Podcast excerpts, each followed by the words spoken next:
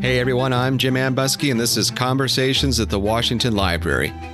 If you had been alive in 18th century America, chances are you would have had little opportunity for formal schooling or an advanced education. Unless you are among the elite or at least of some means, your chances of attending a local academy or Harvard College were not that great. But the American Revolution ushered in a new era of education in the United States that paved the way for the kinds of opportunities we take for granted today.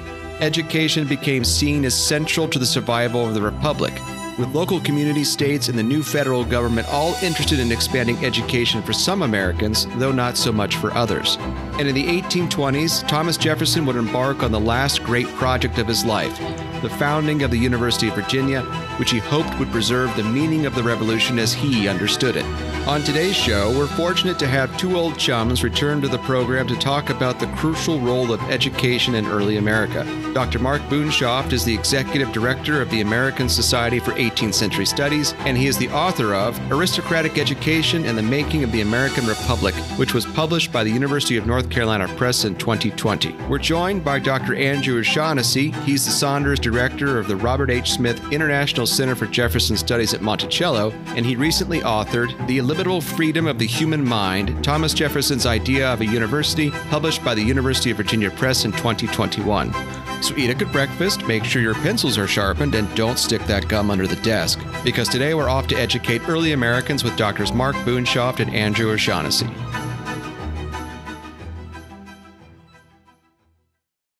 Mark Boonshoft, Andrew O'Shaughnessy, thank you very much for coming back on the program. You were both on early in the course of my tenure in the host chair as I began to build my empire. And so I'm delighted to have you back together talking about a very important topic, which is education. Education, of course, is essential to our lives. It's very important in the modern era. We see it in the United States as the foundation of our civic life in a lot of ways, but it's also bound up in politics. And I think we're going to have a good time talking about how education in the early republic was bound up in politics. But, Mark, let me start with you because uh, I want to talk a little bit about the purpose of education in early America before the American Revolution and what opportunities a middling individual like me might have had to receive an education before public education became ubiquitous in the centuries that came after. Great place to start, uh, and thanks again for having me back, Jim. So, education before the revolution was limited in most places uh, in what became the United States. The place in the in what became the United States that had the most available access to education was New England, where there were laws for town schools, for example, that were designed to basically instill literacy in the majority of the population, and this was mostly for kind of religious purposes. Beyond that, what we would consider elementary education was quite limited throughout most of what became the United States and access to education was especially more advanced education was really limited to those people with means to to get whether it was private tutoring or other forms of private education or even attending a university you know harvard in the 17th century william and mary Yale, and those people would have been uh, aspiring for careers in the ministry or the professions like being a lawyer or certain doctors. To put it to in your terms, uh, I guess for a middling person like you, Jim, uh, the uh, the opportunities would have been limited. Um, but that said, there was some night schools, for example, especially in cities where would-be clerks or um, you know people who wanted to work in accounting house could get math education, penmanship, certain kinds of writing education, uh, and then there was also some limited female schooling um, in the form often of finishing schools for elite girls. And the last point I should make is that there were attempts at missionary education towards indigenous people that worked to varying degrees of success, and uh, education for enslaved people was quite limited as it was for uh, free African Americans in the North. Oh, that makes sense. Part of your book focuses, or much of your book focuses on this idea or this institution called an academy. What precisely defines an academy in this period? Academies were, in theory, more advanced than the kind of town school elementary education that you would find in New England, they would often have some sort of rudimentary classical training, uh, more advanced math, English composition, and, and, oratory training. But really, an academy was whatever anybody called an academy, um, and so you you kind of had a range here. But they came into and they became very important in especially 18th century British North America when immigration was booming, communities were forming, and that meant churches were forming. And outside of New England, which had Harvard and Yale, or the Anglican Church in Virginia, which had William and Mary, uh, the problem was that pulpits weren't getting filled because you needed basically to be college educated to be ordained as a minister in many of the kind of Protestant, Reformed Protestant denominations. And so academies kind of came in to fill that void um, and offered, again, a sort of more advanced classical training that would be useful to a minister with the intention of uh, kind of creating homegrown American clergy because right it was a, it was a bit of a tough sell to get an Oxford or Cambridge or an Edinburgh educated minister to come to especially you know Western Pennsylvania or places like this uh, and so there was uh, academies became kind of the solution an institution that could be formed without too much oversight from an imperial state or from colonial government. Andrew, let's talk a little bit about Thomas Jefferson's early education life. The subject of your book is the foundation of the University of Virginia and Jefferson's central role in that. And I realize actually just now we could talk about Jefferson's education or King George III's education. You could speak to both, but let's stick with TJ. Before Jefferson did a lot of other things, he grew up wanting to become a lawyer. What was his early educational experiences like? His sort of early childhood education consisted of attending very small plantation schools, one at Tuckahoe, in which he got a pretty good basic uh, education in the classics. But he went to the College of William and Mary when he was still 16. This was where he really blossomed. He uh, had an excellent tutor, the only lay faculty member at the College of William and Mary, which had incidentally at the time was the only college in the South and the second oldest in America after Harvard. William Small was very much a product of the Scottish Enlightenment.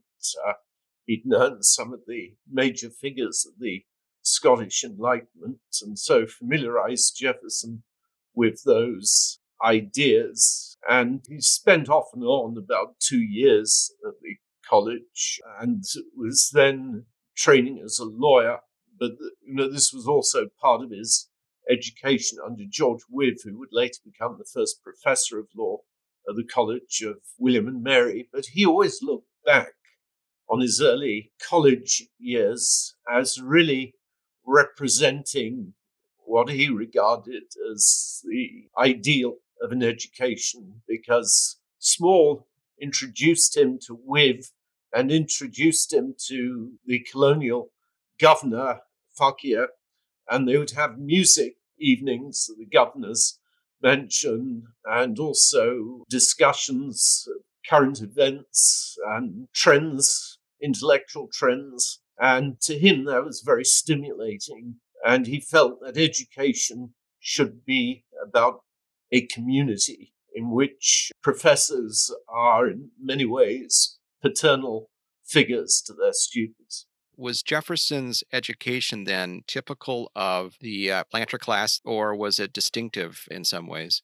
It was largely typical. I mean, the education system was much more elitist in the South, as we've mentioned, thanks really to the Puritan movement and the emphasis on wanting every child to be able to read the Bible. You had incredibly high levels of literacy in Massachusetts and Connecticut, probably the highest levels in any country uh, except perhaps Scotland, which also had high levels of literacy for the same reason.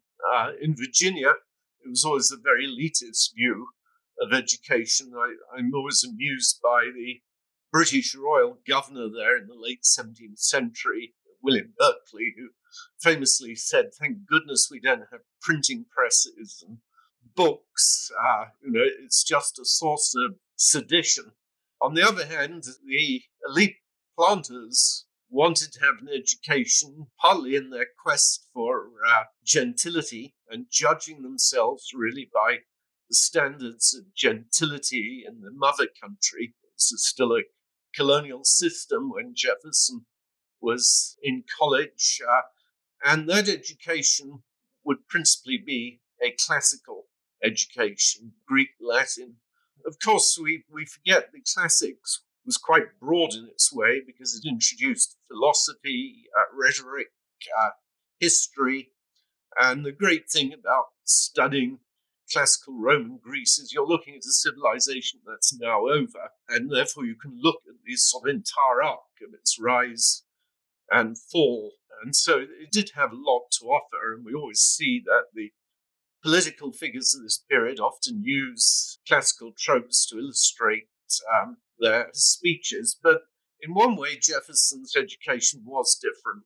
Um, that he was being introduced to science and introduced to the ideas of the Scottish Enlightenment. And th- this was almost entirely because of William Small. It's interesting that Small did not spend very long at the College of William and Mary. He returned to live in England. He became part of the famous Lunar Society, an intellectual group in Birmingham, which consisted of another figure who's to be very important to Jefferson later, Joseph Priestley. And it's possible that Jefferson really rather held that against the college. What he really was against, and I think has not really been properly observed by uh, most people who've written about the university, is that um, he not only wanted religion excluded, no department of theology, no chapel, but he didn't even want clergy teaching at a college or indeed a public school. And this is one of the reasons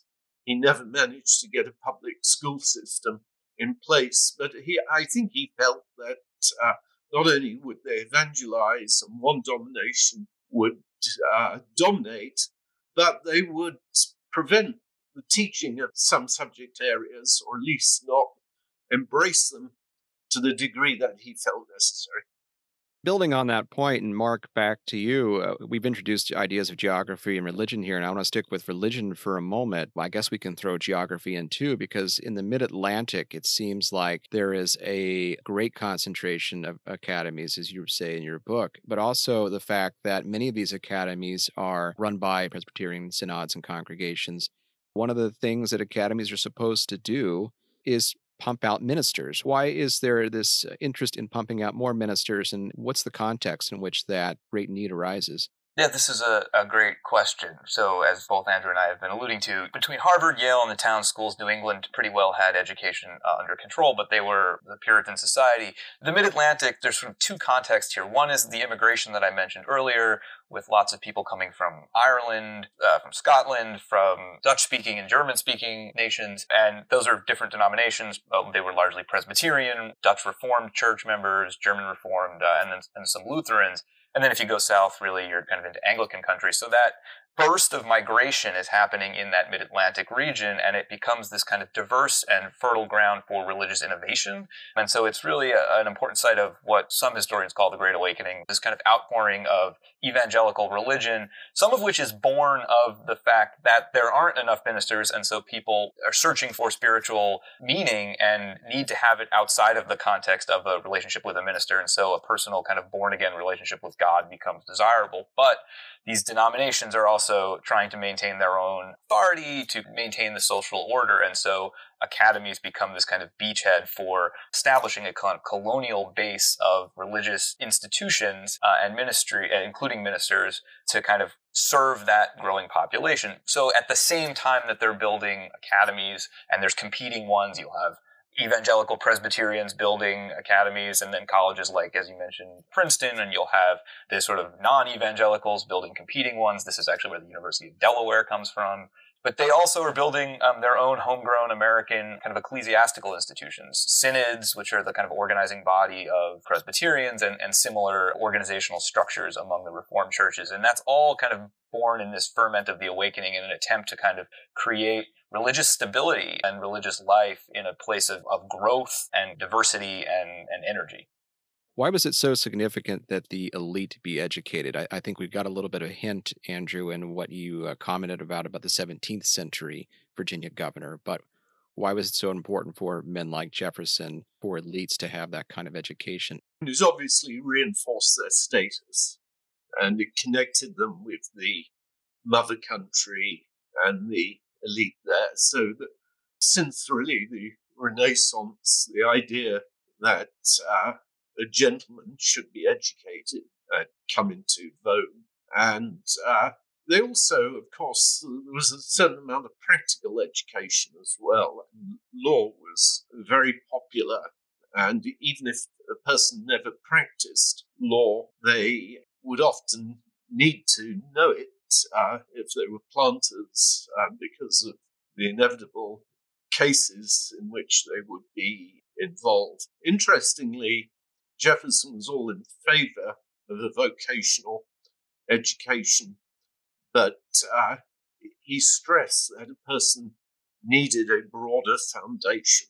So he thought lawyers should spend at least two or three years reading in other areas and becoming broadly educated before they specialize in law, which is interesting because it really parallels the modern idea of treating professional education as postgraduate. And a place like Columbia, you can't do business as an undergraduate, it has to be as a graduate. After the American Revolution, the idea then is that you need an educated elite to put the interests of the country forward and to be what was known at the time as virtuous leaders. And it means what it does today. But virtuous also had the connotation of putting self interest aside and acting for the public good. And it was felt that people had been educated, especially educated in Republican ideas, and understood why former republics had failed that they would indeed act with the best intentions. Although Jefferson always knew the danger was that they wouldn't, and therefore felt that a general public education was a good idea after the revolution in order to hold those in power accountable. Before we get to the revolution, I've been thinking a lot about Kate Carte's book on this notion of a Protestant empire. And I'm kind of wondering then how education before the war was both a means to reinforce a connection to Great Britain, but also, I think, Andrew, as you've suggested, a kind of a potentially subversive element in American society. A lot of the uh, academies and colleges that form in this, especially in the mid Atlantic, um, but elsewhere too, in the mid 18th century, by the time of the Seven Years' War, are trying to make claims that they serve the overall interests of the empire by producing uh, an elite that can stabilize things, that is broad minded, will make shrewd policies that will see themselves as somehow connected with the mother country, and so even if they're coming from you know, dissenting churches, Presbyterians, right? There's an established church in England. It's the Anglican church. Presbyterians are not Anglicans. But even if they are coming from dissenting traditions, that they are still useful to the empire. So the president of Princeton in 1760 gives a very famous oration celebrating at the death of King George II, for example. They're trying to illustrate their utility there. And in the context of the Seven Years' War, the fact that they're Protestant and not Catholic in the context of fighting the French is also useful to them. And so it's it's an attempt to kind of reinforce their place in the empire. They use similar arguments to, in fact, get funding, for example, from people back in Britain, most often of their own denomination, but still they're kind of making an argument that they are in part strengthening the empire, even if they had some subversive elements and if even if they were able to make, in retrospect, the American colonies somewhat more independent the Presbyterians were one of the most active religious groups in founding schools and universities. The Anglicans, to some degree, but what they all shared in common was that not only did they want people to be able to read the Bible, but they also wanted to train ministry. You know, the clergy needed to be trained. This would be very different from Baptists, Methodists, later on, or, or even Quakers who took much less interest, especially in higher education, than the uh, Presbyterians. And the Presbyterians ultimately went on to create the great majority of universities by the early 19th century. Uh, Yale became the most influential of the universities in terms of training college presidents. But uh, I think it's very telling that during the American Revolution, a third of the people who signed the Declaration of Independence had been to college, and similarly, a third who uh, signed the Constitution, and yet less than 1% of people, of just men, attended college, really in the mid 18th century through to much of the uh, 19th century. So they, they played really a disproportionate role, and lawyers also play a, a disproportionate role in all of these uh, proceedings. Let's pick up on those threads there. And I, in my email to you, I made a distinction between the war's effect on American education and the revolution. Let's let's start with the war first and sort of the practical implications of a military conflict for American education. Then we can move on to the capital R revolution. Mark, what's the status of American education during the war? What happens and, and what significance do you see there? I really appreciate the distinction you're making here in, in, this question between the, the war and the revolution. The war is just unbelievably destructive to American education. First of all, the teachers and students, especially at the academies and colleges, they're ambitious young men. Um, and right, the war offers an opportunity, an outlet for their ambition. So they basically just run from the schools into the continental lines or militia service, and then some join kind of the British side and fight as loyalists. And so the people are gone. So the schools are not going to run. And then often academies and colleges had decent sized buildings in a world where there aren't that many. And so they become barracks or storehouses for supplies. And so many of them get blown up. There's famously on Nassau Hall at Princeton, supposedly a dent in the rock from a cannonball. You see this happening kind of across the country. So the physical infrastructure of education gets bombarded, literally and it interrupts other formal schooling as well as male heads of household are going into the service. So younger kids are, are then being drafted into doing more of the work in the home. And so their opportunities for education are, are limited. And finally, it's dividing religious denominations from their European counterparts. And so funding dries up to a certain extent. So just in, in all manner of ways, the war is just absolutely disruptive and destructive.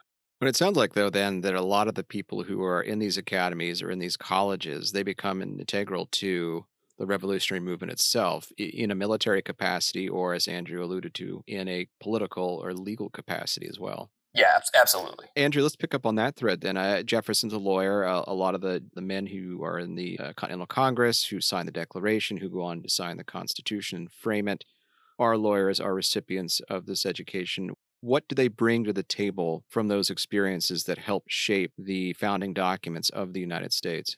Well, it, it gives them a training in debate. You know, most of us don't formally receive, although rhetoric was very popular in this period, um, the precise use of language, and uh, also, of course, in constitutionalism. And I think that's why they played such an important role because this was a period of constitution writing. The state constitutions were written before the great federal constitution. They were sort of dress rehearsal. And sometimes they were rewritten many times, but it certainly needed a lawyer's skill. And Jefferson was really masterly at uh, drawing up bills. His bills were very much like the Declaration of Independence. They had a preamble, that explained uh, the purpose of the bill, and they gave a history and background to why this measure was necessary. Creighton University drafted all the bills, and they're also written in very clear English. In fact, he joked with his ally in Creighton University, Joseph Cabell, that uh, you might want to make the language more confusing in the trend of modern lawyers. and that trend has certainly continued, that's for sure. Yes. After Jefferson writes the Declaration of Independence, or is the lead draftsman, uh, you know, he eventually goes back to Virginia because he, he sees the real action there and is really keen to help with the new state constitution. But can you talk, Andrew, a little bit about some of Jefferson's early efforts to institute broader based education in Virginia in ways that I would imagine he hoped will become a model for other places in what is becoming the new United States.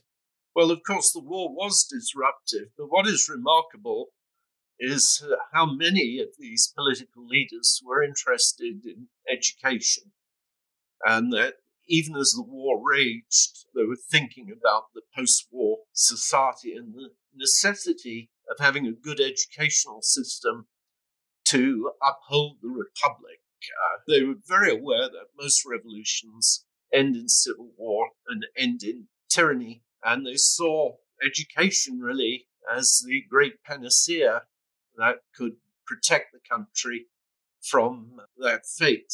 And so, while literally Benedict Arnold is raiding the shores of Virginia, Jefferson in the legislature in 1779 produced a bill for the general diffusion of knowledge, uh, which would have created a public education system in Virginia. It would have given both boys and girls three years of education. It has been said by some historians that he's been over uh, praised for a bill that never passed. But I think it's important to just see how remarkable it was in the context of the time. There was no public education system in this period anywhere. Uh, Massachusetts, Connecticut, Scotland, they came closer than anywhere else. Prussia was beginning to experiment, and certainly many of the absolutist countries had passed various diktats that indicated their intention of a public school education. But the Prussian public school education wasn't really developed until the early 19th century. And there's one crucial difference between the plans in Europe and Jefferson.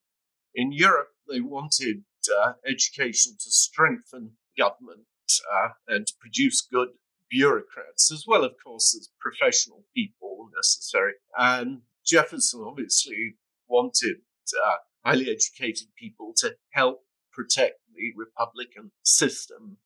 And Mark, thinking about Jefferson's activities in you know the late 1770s is an interest in public education, is there do we see similar things happening elsewhere, or are people trying to create academies in the midst of the war, even though there is a destructive military conflict taking place, but there is the opportunity to begin putting into practice these wider ideals? I think Andrew's right, absolutely right to emphasize just how wide ranging and creative some of the proposals were at this time, despite the war going on, to reform American education.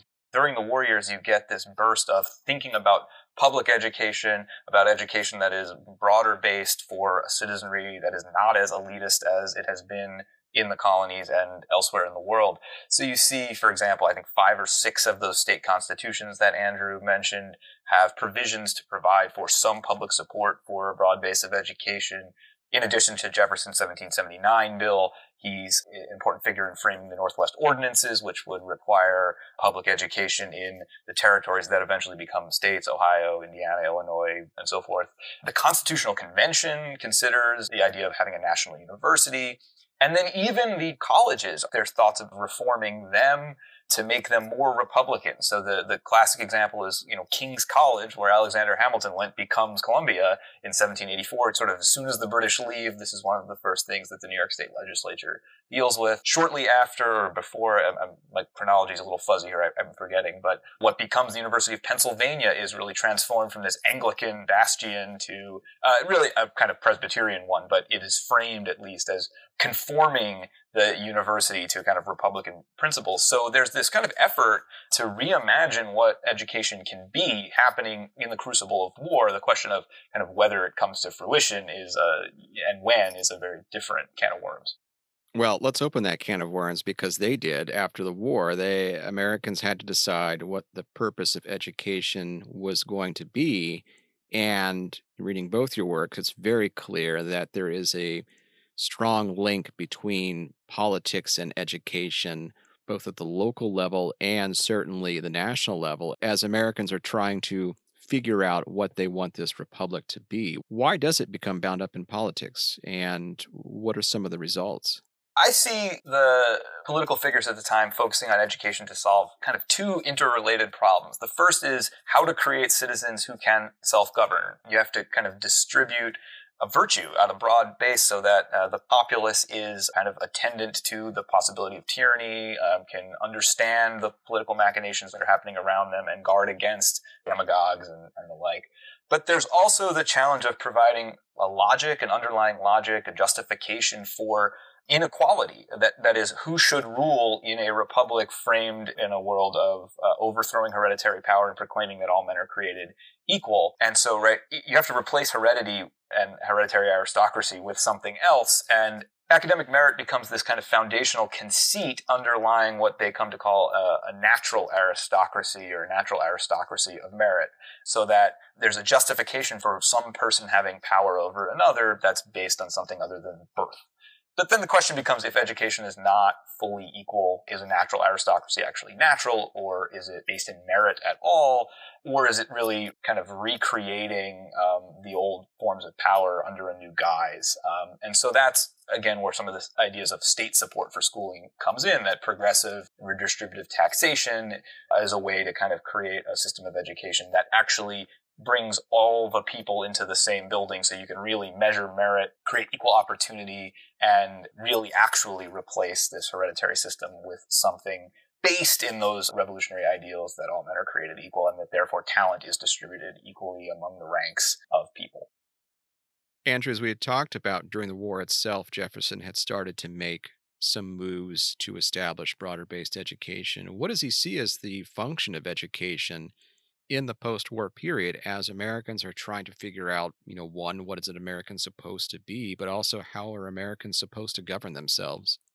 Well, his bill for the general diffusion of knowledge, this is the bill for public schools that he put forward in 1779. The case that it makes is basically that education is for civic reasons and that this is to have schools educate the general population so that they can hold government accountable if and when they have uh, voting rights. Obviously, women didn't have voting rights at the time, neither here nor anywhere in the world. But uh, he saw the importance of women in terms of educating children at home in the early years and the value, therefore, of a basic uh, education. It's interesting in his later discussions of education that he doesn't just try to justify it in those terms. And we should never forget he was a politician and that uh, politics is the art of the possible. I mean, people pointed out that uh, it was a pyramid scheme. The best and the brightest would go to college, but only a very tiny percentage of people would ever get uh, scholarships and be paid for by the state. Um, whether that was what he wanted or just what he knew he could uh, get. Um, and I think we tend to forget that. Um, and it certainly seems to me that he was aware of the value of education more generally, not least as bringing people pleasure and happiness uh, in life and bringing about progress in the sciences, in innovation, and he always understood the vocational value. And he, he also uh, believed in education for its own sake. Uh, people tend to think he was a STEM person science, technology, engineering, mathematics. Uh, and certainly he put great emphasis on people uh, receiving uh, background in modern science. But uh, the term science was used very generally in this period. Uh, it was it was more a methodology than a particular discipline. It was um, ideas based on reason and factual deduction and empirical approach to evidence. So he, for example, later when he founded the university, thought that Anglo-Saxon was essential because it gave people a background in their language. It was very important for understanding the legal system, uh, and, uh, you know, he believed in this myth that the Anglo Saxons had the first early Republican style government. Mark, let's come back to you and talk about these pernicious Federalists because they are in power in a sense after the revolution, but more specifically with the adoption of the Constitution for a time. And Federalists, as we know, get clobbered in Jefferson's Revolution of 1800. But besides the federal judiciary, where they make a lot of appointments, it seems like education was where they had a lasting influence that survived their political power. Federalists basically control education policy in every state through about 1800 and a little later in other places. So this is a, the question is based on, I think, empirical reality. And I think what's important to note is the context in which they start to focus their attention on education is not all that dissimilar from what we've talked about and what Jefferson's seeing about the creation of a republic or some of these other groups that are pushing for, you know, these constitutional provisions.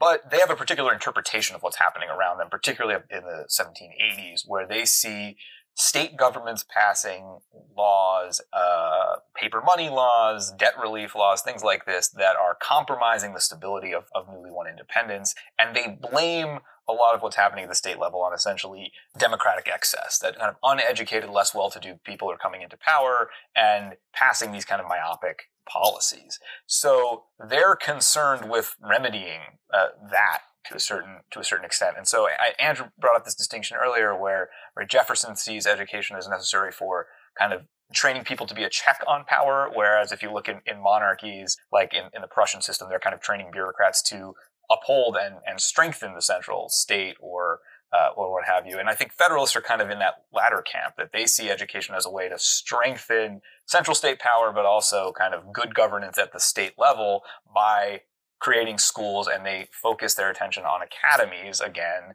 to train liberally minded, broadly minded, classically educated young men of already kind of reasonable status who they believe will not be doing the kinds of things that those uneducated folks were doing at the state level in the 1780s. So they get state governments to charter, to give kind of legal existence to huge numbers of academies. They funnel money to these schools that are again really training a presumptive elite, a group of people that are more or less the local gentry, a county level kind of children of county level, a well-to-do lawyers and, and, and the like.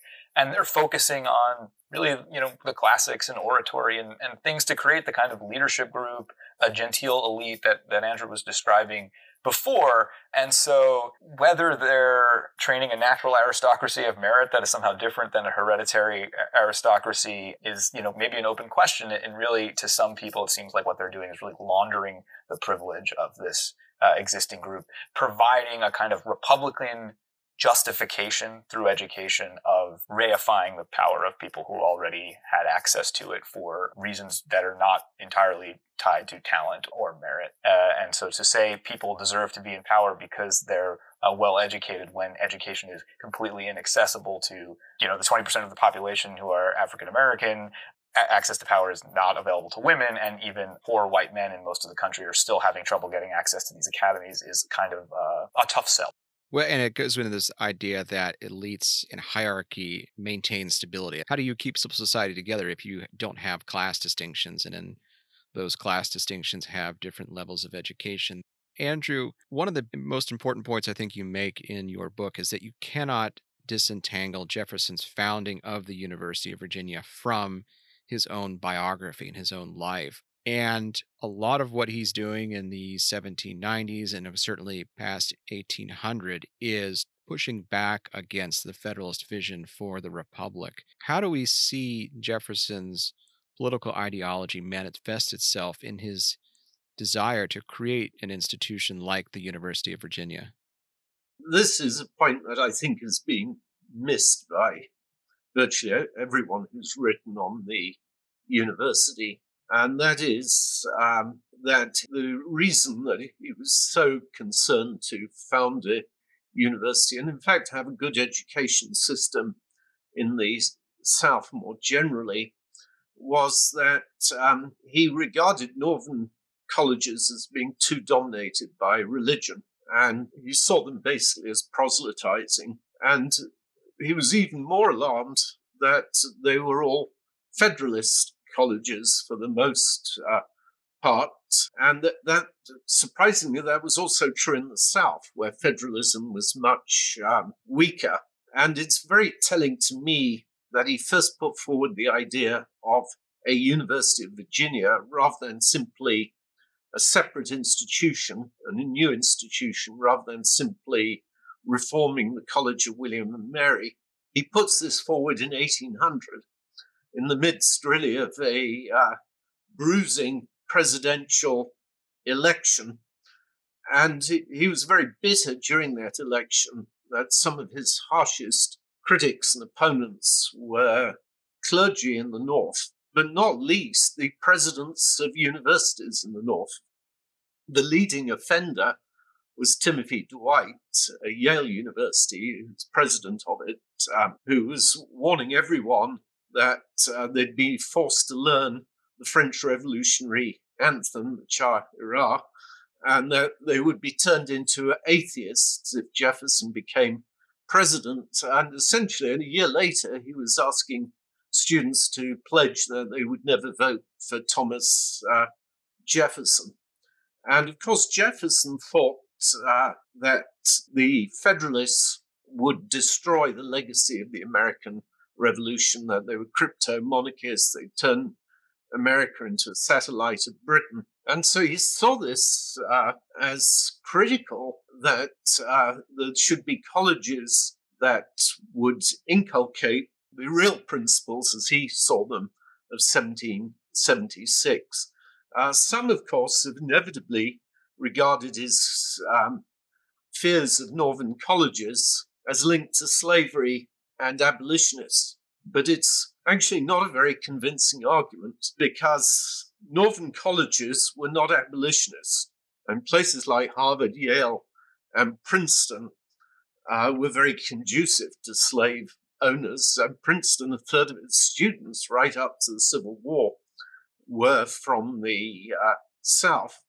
And furthermore, the issue of slavery, while it certainly appeared during the Constitutional Convention, but it was not what divided the two political parties. It was only later that some of the uh, Federalists became abolitionists, but those in the South of the same party were not abolitionists. In fact, they were critical in Charleston, South Carolina, of Jefferson having talked to Benjamin Banneker, and they used that um, in their campaign against him. He was the free black mathematician who basically asked Jefferson to make good on the pledges of the Declaration uh, of Independence. Furthermore, Jefferson always said he himself was anti slavery. A lot of people have seen it as hypocritical uh, and not really meant, but uh, he would be insisting to the end of his life that um, if the issue was not addressed, it would lead to bloodshed. He saw it as an urgent issue. But again, he felt it was for another generation to do. And part of the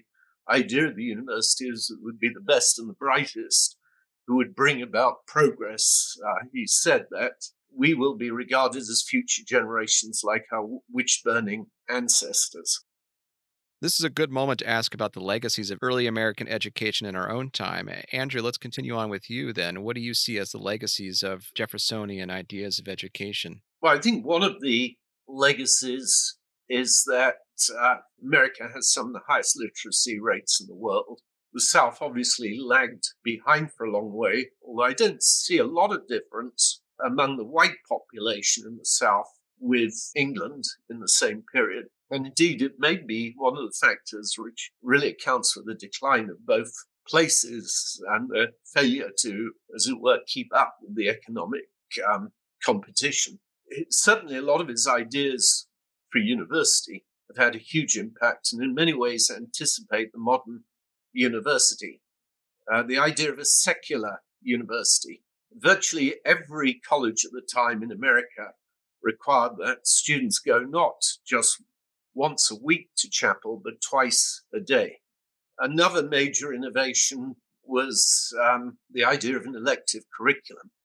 This had already been tried at the University of North Carolina and the College of William and Mary, but Jefferson's University really popularized that um, idea, and there are many others.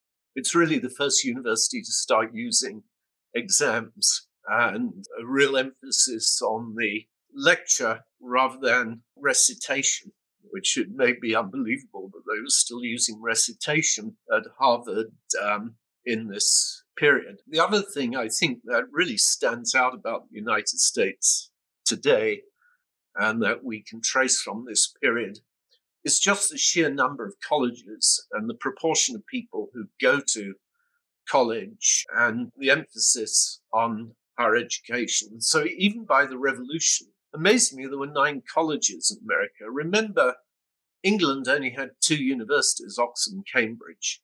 And uh, the first university to be founded outside of Oxford and Cambridge was in the late 1820s, University College, London. That later became part of London University, which incidentally was very likely influenced by Jefferson, who sent his plans to the founders of that university, and two of their first faculty were from the University of Virginia. So there, are real connections there. But the fact that you know, as many as 40% today uh, spend at least some time in college, uh, I think that's had a huge impact on the economy, the system more generally. You know, of course, a lot of people are, don't continue and don't finish their degree, but it does open them up to the value of ideas and to thinking. You know, great weakness in England in the 1950s and 1960s was the quality of managers and really the in business and the very low levels of education. It was very likely they'd not been to university. I once gave a series of talks on the Queen Mary. The particular ship, 50% were American, 50% British. And yet Americans attended the lectures by two to one, and not just my lectures, uh, but those of British lecturers on British subjects. And so, of course, the speakers were constantly discussing why, why do Americans go to these lectures more? And it only occurred to me afterwards that most of these were people over 60, and a high proportion, those from Britain, would have gone through the system when only 5 or 6% were going to university, and then nearly all male. And so there, would have been a huge difference, and therefore, I think less willingness and almost a fear of exposing oneself by going into a lecture. That's really fascinating. Mark, uh, what say you? I think, was it Noah Webster who, who coined the phrase Republican laws and monarchical education or something that effect? What do you see as a legacy? Yeah, that, that was Webster in his uh, sort of précis on importance of education in, in uh, republics. I think that the fact that this generation emphasized the civic importance of education above all else is something worth uh, remembering. I, you know, I'm somewhat cynical about our current state in, of education in the United States, especially college education, which seems to have been increasingly increasingly pushed to emphasize career readiness, and, and that has trickled down into the K 12 space where college and career readiness is kind of the mantra. But, you know, I think thinking about the role of education in democratic life was at the forefront in the period that both Andrew and I write about, and, and I think that's disappearing. But I also think on a more specific level, some of the critiques that are, were offered, especially by Jeffersonians, of the Federalist education policies ring very true to me um, now they were of the mind that if elites educated themselves separately, that that would undermine any prospect of equal opportunity because it would kind of keep elites from investing in a system that served all. And that would undermine, you know, really the promises of the Declaration of Independence that all men are created equal and that it was, it fell to the state to create a, a system that raised up everyone. And I think that their critique of the idea that academic merit is real in a certain sense in a system where education is unequal uh, is, is a really valuable. And we have an increasing uh, unequal school system. Uh, the heyday of integrated, that is racially integrated education in the United States was the year I was born, 1988. We have gone down from there ever since, right? So we are actually increasingly unequal in schooling in, in the United States. And yet the preeminence of people with certain educational pedigrees in politics and public life is really grown in that time. And the notion, the importance of higher education and the pedigree of where one goes to school is increased tremendously. You can see this in like the admission rates going down, down, down at the most selective private colleges and, and you know, public Ivies like UVA, for example. Um, and so we are living in a world of increasing inequality, but where education is becoming even more of a basis for um, one's stature in society. And I think the Jeffersonians had a pretty shrewd, on point critique of that. More conversations after the break. Hey, folks, before we get to today's great conversation, I want to tell you about one of my favorite history podcasts. It's called Consolation Prize, and it's hosted by Abby Mullen of R2 Studios. Consolation Prize is a show about seeing the world through the eyes of the American consuls who represented the United States abroad since the early days of the Republic. I love the show because it takes you back in time and around the world from Zanzibar to Mexico, covering history as U.S. consuls saw it and sometimes made it. So if you like stories of revenge, humiliation, triumph, joy, and I'm not even kidding about this part, exploding volcanoes, then this show is for you. Look for Consolation Prize wherever you get your favorite podcasts. Mark, what book are you reading right now? Well, I just finished Andrews, so that was great. So, but I won't use that as my answer. Uh, the history book I'm reading right now is uh, Samantha Seeley's Race Removal and the Right to Remain, which is a sort of study of um, migration and forced removal in the early republic and how that shaped the boundaries of belonging and who counted as citizens, but also how um, Native Americans and free African Americans pushed back against kind of racially exclusionary policies. I'm only partway through, but it's really tremendous. That's on my list as well. Andrew, what's on the uh, nightstand at the moment? I've similarly read Mark's uh, book, uh, which I must say it's really the only book that I know that uh, covers the topic of the academies, which was such an important part of American education. It seems almost unbelievable to me that it's a topic that's neglected given the number of educational schools and the number of those people who write on education. It was also very broad. He didn't just take, uh, it, it's not uh, t- typical monograph. Um, I chaired the George Washington Prize this year, and we recommended that as one of the finalists. My uh, committee did not get to choose the winner, but um, I was delighted, though, that your name was put forward uh, for some much deserved recognition of the book. Um, uh, the most recent book uh, that I read was Roy Porter on the British Enlightenment, which is quite an old book um, in that it's from about uh, 2004 or 5, but uh, an excellent book on the subject, not least because most people don't think of England, at least, when they think of the Enlightenment. Uh, and he reminds us that the three key figures that are seen as foundational to the Enlightenment, Bacon, Newton, and Locke, you know, they were all English. And Jefferson regarded them as his holy trinity. Interestingly, he identified those three and had their portraits up in his parlor uh, together.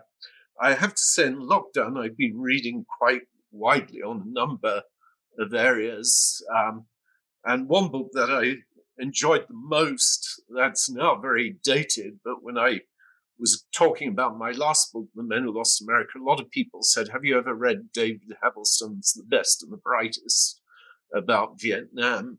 And I must admit, uh, this engaged me more with the Vietnam era than any book that I've read. It seems to me that it would be great for any leadership or decision making course, and I see huge parallels between uh, that and the British during the American Revolution. Indeed, I'm going to be writing a paper and an article uh, drawing on my previous book uh, to make the case and to look at the American Revolution as a counter-insurrectionary warfare for the British. I see real parallels to Vietnam and Afghanistan. And it's not that those conflicts are unwinnable. There's always the choice that the British made in Ireland of just keeping a third of their army there in the 18th century and uh, occupying a place for several hundred years. But uh, eventually, people decide it's not that they're defeated, these great powers, they just decide that the cost and the benefits uh, are too great and outweigh any benefit. Mark, who is the author you most admire? Andrew had really kind things to say about my book, and so actually, uh, interestingly, the person I lost to, Mary Beth Norton, is uh, very high on my my list of authors I most admire. She writes incredibly lucid but complex books about a range of topics in early American history, and, and I aspire to, to be like her. And then I just want to also shout out my my old dissertation advisor, John Brooke, who as a as a kind of researcher who asks big questions but digs into the weeds of archival research, has always been a model for me in, in just framing the work I do. And so between the two of them, I think that's sort of the authors that are my, my lodestars. Andrew, how about you? And I felt certainly Mary Beth Norton. Uh, I was glad to, to see her as a winner because I think it rec- it's almost like a lifetime achievement award. Uh, and all of her books often have a fresh perspective on a topic that's we regard as very familiar. So I think that is quite uh, remarkable. Uh, I was a big fan of Pauline Maier, and uh, she won the George Washington Prize. And it meant a huge amount to her because despite her great reputation she said to me, and unfortunately she's now deceased, that uh, she had never won a prize before. So th- this is, I think, an illustration of the good that Mount Vernon can do. Um, I suppose the great one for me was Bernard Bailyn, but I obviously betray my interest in high politics. Um, but he did write a number.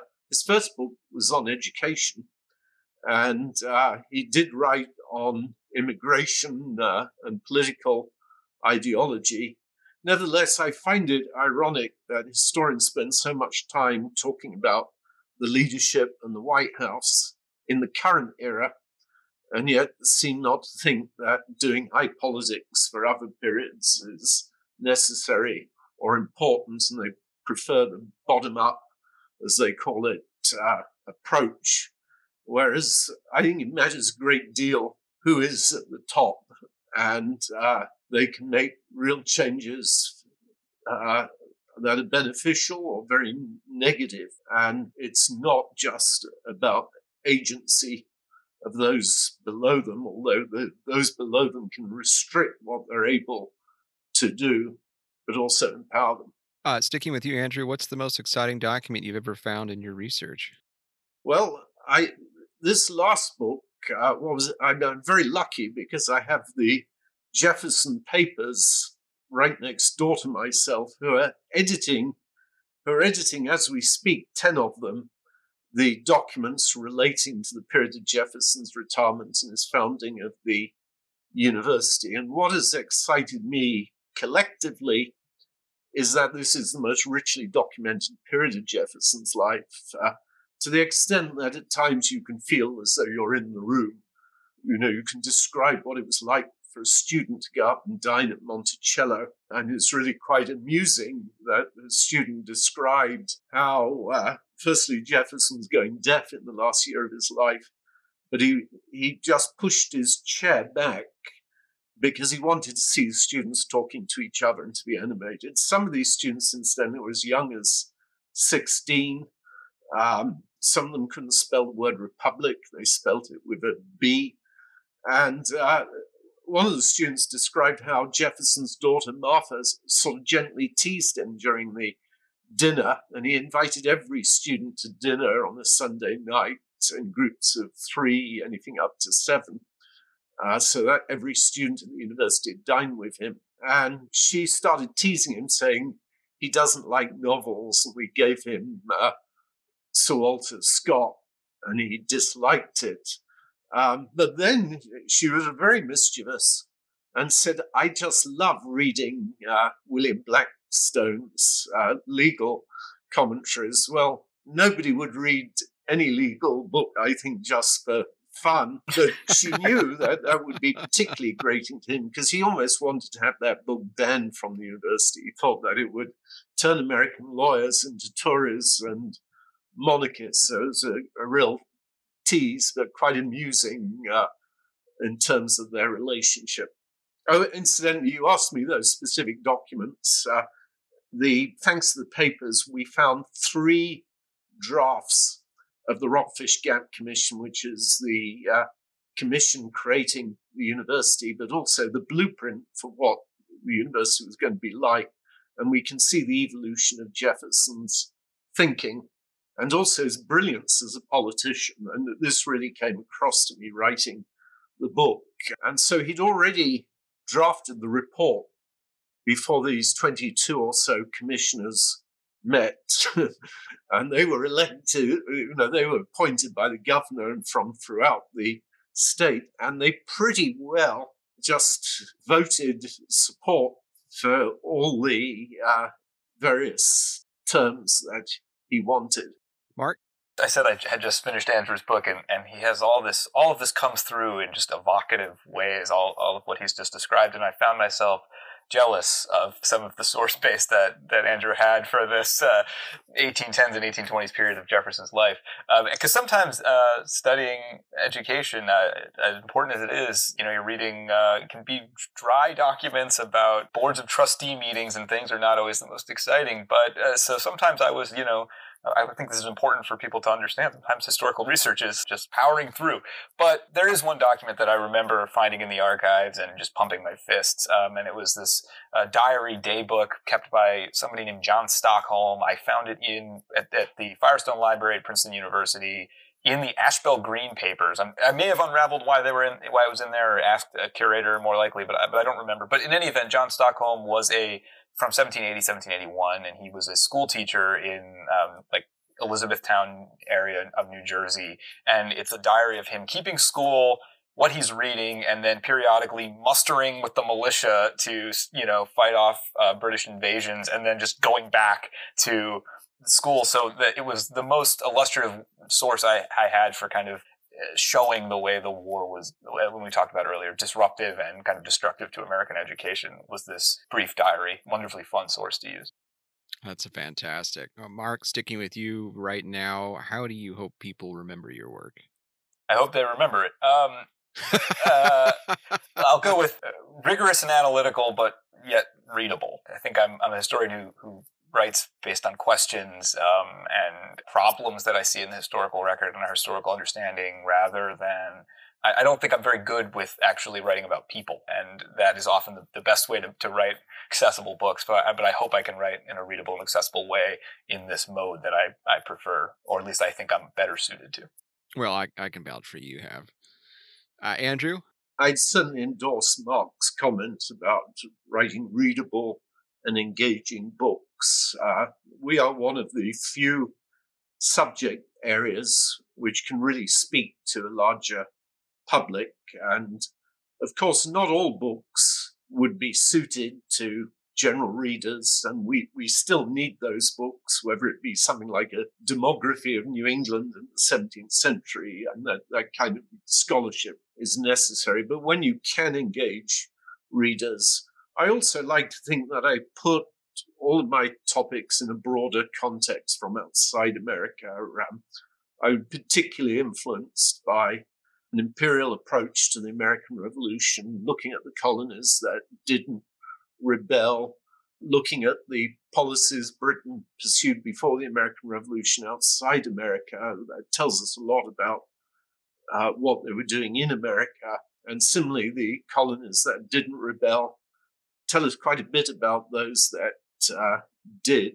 Um, and even with this last book, uh, that seems much more a, a, book about a domestic book, but of course, all the great influences on education were actually coming from Europe. And uh, Jefferson's gift was not necessarily to completely invent an idea, but he had a brilliant gift of synthesis and blending ideas and influences in, in a way that was novel, which is, of course, what a lot of musicians do uh, when they come up with a new song. They're taking from different traditions and other musicians that they uh, admire.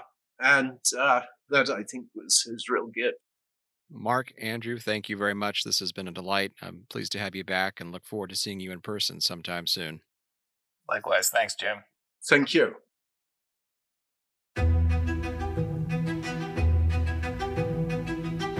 Thanks for joining us today on Conversations, a production of the Center for Digital History at the Washington Library. I'm Jim Ambuske, your host and producer. Jeanette Patrick offered editorial assistance with additional support provided by Mount Vernon's Media and Communications Department. Our music is Witch's Brew by C.K. Martin. Be sure to subscribe to Conversations on Apple Podcast, Stitcher, or wherever you get your favorite programs. If you like the show, please rate and review it on your favorite podcast app. Find this and other episodes by heading over to our website at georgewashingtonpodcast.com. Thanks, and we'll see you next time.